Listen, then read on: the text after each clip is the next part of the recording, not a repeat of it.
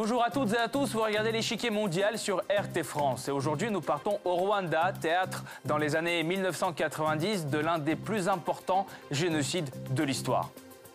24 ans après, les Hutus et les Tutsis ne sont plus en guerre et le Rwanda connaît un fort développement économique. Le président rwandais Paul Kagame espère même que son pays devienne un deuxième Singapour. Mais les tensions entre les deux ethnies peuplant le Rwanda ont-elles totalement disparu pour autant? Difficile de dire que cette page de l'histoire est complètement tournée. Les fantômes du passé peuvent ressurgir et déstabiliser la situation chez des voisins comme la République démocratique du Congo. Ils peuvent aussi empoisonner les relations avec un important partenaire comme la France. Quel pays de la communauté internationale aurait pu empêcher le génocide des Tutsis? Plus de 20 ans après les faits, est-il possible de déterminer clairement le rôle de chacun des acteurs de cette tragédie? En fin d'émission, nous retrouverons Ronnie Broman, ancien directeur de Médecins sans frontières et auteur du livre Devant le mal, Rwanda, un génocide en direct, qui nous aidera à comprendre cette tragédie et ses conséquences. Ronnie Broman, bonjour. Bonjour. 24 ans après, pensez-vous qu'on voit plus clair sur les vrais responsables du génocide rwandais? Oui, je le crois, notamment grâce à l'action du tribunal pénal international sur le Rwanda, qui a permis de punir euh, les principaux responsables du génocide et qui a euh, en plus apporté de très nombreux éléments permettant de euh, décrire précisément la manière dont ce génocide a été perpétré. Merci beaucoup. On approfondira tout à l'heure avec vous. Depuis les années 1960, le Rwanda est gouverné par les Hutus. En 1990, les autorités font face à la rébellion organisée des Tutsis, deuxième ethnie du pays. Les hostilités durent depuis 4 ans quand le 6 avril 1994, l'avion transportant le président rwandais de l'époque, Juvenal Abiyarimana, est abattu. Le gouvernement accuse les rebelles Tutsis, s'enclenche un véritable mécanisme génocidaire contre la population Tutsi 800 000 morts en quelques mois. Mais qu'est-ce que la France a à voir là-dedans? Prenez le cas de la France. 20 ans après, le seul reproche admissible à ses yeux est celui de ne pas en avoir fait assez pour sauver des vies pendant le génocide. C'est un fait, mais cela masque l'essentiel, le rôle direct de la Belgique et de la France dans la préparation politique du génocide et la participation de cette dernière à son exécution même. Il faut dire que depuis l'indépendance du pays en 1962, la France a apporté un soutien politique et militaire considérable au Rwanda. Entre 90 et 94, l'armée rwandaise composée de Hutus passe de 5500 hommes à 35 000 hommes grâce à l'aide des conseillers français. Pendant cette période, la France fournit la plupart des armes lourdes, des véhicules d'assaut et des hélicoptères utilisés par le gouvernement rwandais contre la rébellion Tutsi. En 2016, Kigali a établi une liste de 22 militaires français à qui elle reproche d'avoir été activement complice du massacre. Mais avant d'approfondir la question de la responsabilité de la France, revenons sur les origines de la guerre civile au Rwanda. Depuis le XVIIIe siècle, des conflits entre la majorité Hutu et la minorité Tutsi au pouvoir ont toujours existé. Mais les tensions se sont accrues pendant la période coloniale. En 1884, le Rwanda devient une colonie de l'Empire allemand qui privilégie les Tutsis, leur accordant des postes clés dans l'administration. En 1916, pendant la Grande Guerre, le Rwanda devient une colonie belge.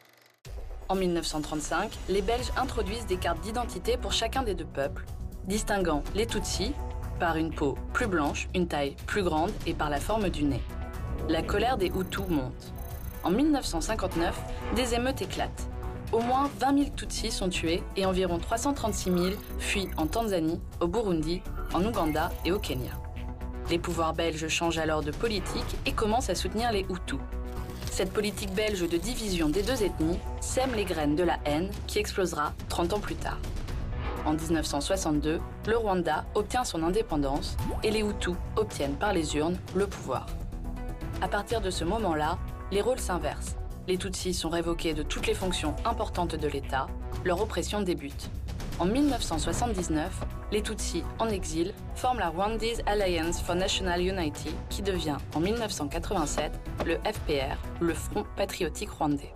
À la fin des années 1980, l'économie rwandaise se détériore. Le président Juvenal Abiyarimana, qui a centralisé le pouvoir entre les mains du parti Hutu MRND, voit sa popularité décliner. Le moment est donc opportun pour le FPR, mené par le général Paul Kagame. En 1990, le FPR entame une campagne militaire contre l'armée rwandaise. Sous la pression des Tutsis, Juvenal Abiyarimana signe en 1993 des accords de paix qui permettent aux Tutsis en exil de regagner leur patrie. Le FPR fait alors partie d'un gouvernement d'intérim. Mais les Hutus radicaux ne sont pas satisfaits et lancent une vaste campagne de dénigrement. Les Tutsis sont traités de cafards, qui veulent restaurer leur domination. Lorsque le 6 avril 1994, un missile est tiré contre l'avion du président Abiyarimana, militaires, policiers et groupes armés descendent dans les rues avec un seul but, éradiquer les Tutsis de la société rwandaise. En seulement 100 jours, 800 000 Rwandais sont tués, la majorité sont des Tutsis, mais des Hutus modérés se trouvent aussi parmi les victimes. En juillet 1994, le FPR arrive à prendre la capitale, Kigali. Les Hutus et les Tutsis forment alors un gouvernement d'unité nationale. Paul Kagame, lui, accédera au pouvoir en 2000. Dès son arrivée au pouvoir, le président rwandais n'épargne pas la France dans ses discours. Elle est à chaque fois pointée du doigt pour le rôle qu'elle aurait joué lors du massacre. Exemple de polémique, selon Human Rights Watch, plusieurs livraisons d'armes ont transité par l'aéroport de Goma, alors contrôlées par les soldats de l'opération turquoise. Et ce, malgré l'embargo de l'ONU. Les militaires français ont-ils fermé les yeux? Paris avoue une erreur stratégique dans son soutien aux Hutus avant le génocide, mais nie catégoriquement toute participation ou complicité. Ce qui s'est passé ici est inacceptable et oblige la communauté internationale, dont la France, à réfléchir à ces erreurs qui l'ont empêché de prévenir et d'arrêter ce crime épouvantable. Mais aucune excuse n'a été prononcée. Un réchauffement des relations franco-rwandaises est-il possible malgré les accusations qui visent Paris? En septembre 2017, Emmanuel Macron rencontre Paul Kagame à New York pour la première fois et en avril 2018, la France accueille des cérémonies commémoratives du génocide rwandais. Paris fait aussi un pas vers la transparence. La France a déclassifié en 2015 les archives de l'Élysée sur le Rwanda pour la période courant de 1990 à 1995. Mais il manque encore des documents du ministère des Affaires étrangères, de l'Assemblée nationale et du ministère de la Défense. Clarifier le rôle de la France, c'est ce que demandent plusieurs pays à l'ONU. Mais pourquoi la France est-elle quasiment le seul pays à être blâmé pour son immobilisme lors de ce conflit?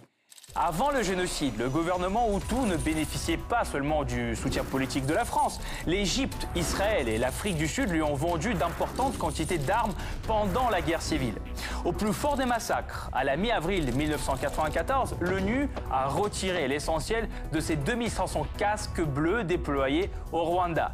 La raison officielle de ce départ, le manque de moyens pour poursuivre la mission. Aucune intervention militaire internationale ayant pour but de mettre un terme à ces massacres n'a été déclenché. Nous aurions pu faire beaucoup plus, nous aurions dû faire beaucoup plus. En l'espace d'une génération, la honte ne s'est pas effacée. Aujourd'hui encore, les conséquences régionales de ce génocide se font sentir, notamment en République démocratique du Congo. À la fin de la guerre civile, plus de 2 millions de Hutus s'exilent au Congo voisin par peur de représailles. En 2000, des réfugiés rwandais forment les FDLR, les Forces démocratiques de libération du Rwanda. Leur objectif, renverser le pouvoir en place au Rwanda. L'ONU s'inquiète des exactions commises par les FDLR dans leur guerre de clans au Congo. Elles sont accusées de massacres, mutilations, déplacements de population et viols. Plusieurs combattants sont recherchés pour participation présumée au génocide rwandais. La popularité de Paul Kagame, quant à elle, ne cesse de croître. En août 2017, il a été réélu pour un troisième mandat avec 98% des voix. Pourquoi une telle confiance du peuple? Quelle est la situation dans le pays après ces 18 ans de règne? Aujourd'hui, l'économie rwandaise est en plein essor. Elle a atteint sous Paul Kagame une croissance stable d'environ 8% par an. Le taux de pauvreté a chuté de 57% en 2005 à 39% en 2015. Selon Transparency International, le Rwanda est aujourd'hui l'un des pays les moins corrompus d'Afrique. Néanmoins, en décembre 2017, le comité contre la torture de l'ONU s'est dit préoccupé par le respect des droits de l'homme au Rwanda. On parle d'exécutions sommaires, de mise en détention arbitraire et même de torture pendant les procès. Le gouvernement nie ces allégations. Quelles leçons le Rwanda et la communauté internationale peuvent tirer de ce conflit? Comment avancer sans que toute la lumière ne soit encore faite? Combien de temps ce passé nuira-t-il encore aux relations entre les différents acteurs de cette tragédie? Pour répondre à ces questions, nous retrouvons Ronnie Broman, ancien président de Médecins sans frontières, auteur du livre Devant le mal Rwanda, un génocide en direct. Monsieur Broman, pensez-vous que les accusations du Rwanda visant notamment la France sont véritablement justifiées et que le génocide aurait pu être évité?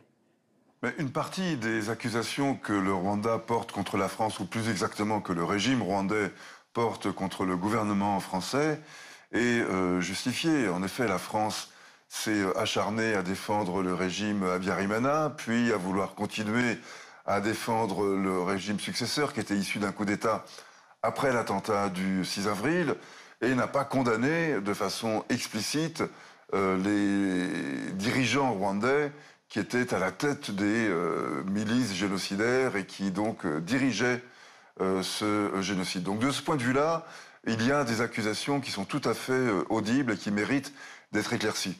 Par ailleurs, le régime rwandais met sur le dos des Français d'autres accusations, comme d'avoir directement participé au génocide, de l'avoir voulu, de l'avoir encouragé. Et en cela, il tend aussi lui-même à dissimuler les crimes de masse dont il est coupable, car n'oublions pas que euh, le Paul Kagame et le régime du FPR qu'il euh, dirige sont aussi parmi, comptent parmi les criminels de masse les plus éminents de l'Afrique contemporaine, si je puis dire. Justement, dans ce contexte politique compliqué, une réconciliation est-elle possible? La coopération entre la France et le Rwanda se poursuivra-t-elle sans que les fantômes du passé ne viennent la parasiter? Je pense qu'il est toujours possible qu'un retour de ces fantômes, comme vous le dites, euh, s'opère, ne serait-ce que du fait qu'une instruction judiciaire est en cours en France, puisque euh, il y a des pilotes français qui sont morts dans l'attentat du 6 avril 1994, ce qui a donc justifié une enquête euh, en, France. Cette enquête n'est pas close. des proches de, de Kagame et le président Kagame lui-même pourraient être mis en cause dans l'attentat contre l'avion, ce qui euh, est euh, probable, enfin ce qui va, euh, ce qui est susceptible de se produire dans les mois ou les années qui viennent, et cela, comme on l'a vu dans le passé, risque de troubler, voire d'interrompre les relations franco-rwandaises. Alors d'un côté, sur le plan politique, on peut considérer qu'elles vont être rétablies et que l'histoire va reprendre son cours. De l'autre, si cette instruction juridique surgit, eh bien, je pense qu'il y aura des réactions très fortes du, du côté rwandais. Dernière question, M. Broman. Pensez-vous que euh, la communauté internationale, le monde, a tiré les leçons du génocide rwandais? Des leçons ont été euh, tirées, par exemple, sur le retrait de la MINUAR, la force des Nations Unies, qui était euh, au, Rwanda et qui, au lieu d'être renforcée au moment où les violences ont éclaté, a, été diminuée. 90% des forces ont été retirées du, du pays. Ça, c'est évidemment considéré comme une erreur et une faute et je pense que des leçons ont été tirées de cela. Mais enfin, lorsqu'on voit ce qui s'est passé ensuite dans d'autres pays, on peut douter que des leçons pertinentes aient été euh, tirées. Je ne sais pas si euh, une situation semblable se représentait aujourd'hui. Je ne suis pas certain que le monde serait capable de réagir à la hauteur des enjeux. Merci beaucoup, euh, Ronnie Broman, d'avoir euh, été avec nous et d'avoir répondu à nos questions. Je rappelle, euh, Ronnie Broman, ancien président de Médecins sans frontières. Merci. Cette partie-là n'est pas encore terminée. La semaine prochaine, une nouvelle partie vous attend avec d'autres pions sur l'échiquier mondial. À bientôt sur RT France.